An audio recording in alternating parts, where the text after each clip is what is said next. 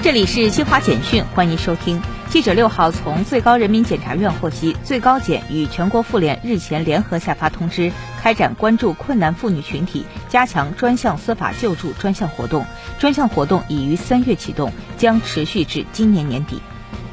记者从四川省宜宾市兴文县委宣传部了解到，截止六号十一时三十分，兴文县五点一级地震暂无人员伤亡报告，轻微损坏房屋二百八十四户三百二十间，新底路省道中断两处，供电通信情况正常。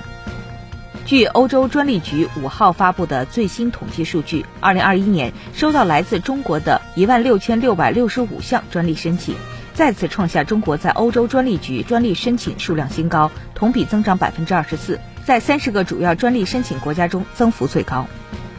以色列政府新闻办公室和以色列卫生部六号发布声明说，该国研究显示，第四季新冠疫苗可将对六十岁及以上人群的重症保护效果提高约三倍。以上，新华社记者为您报道。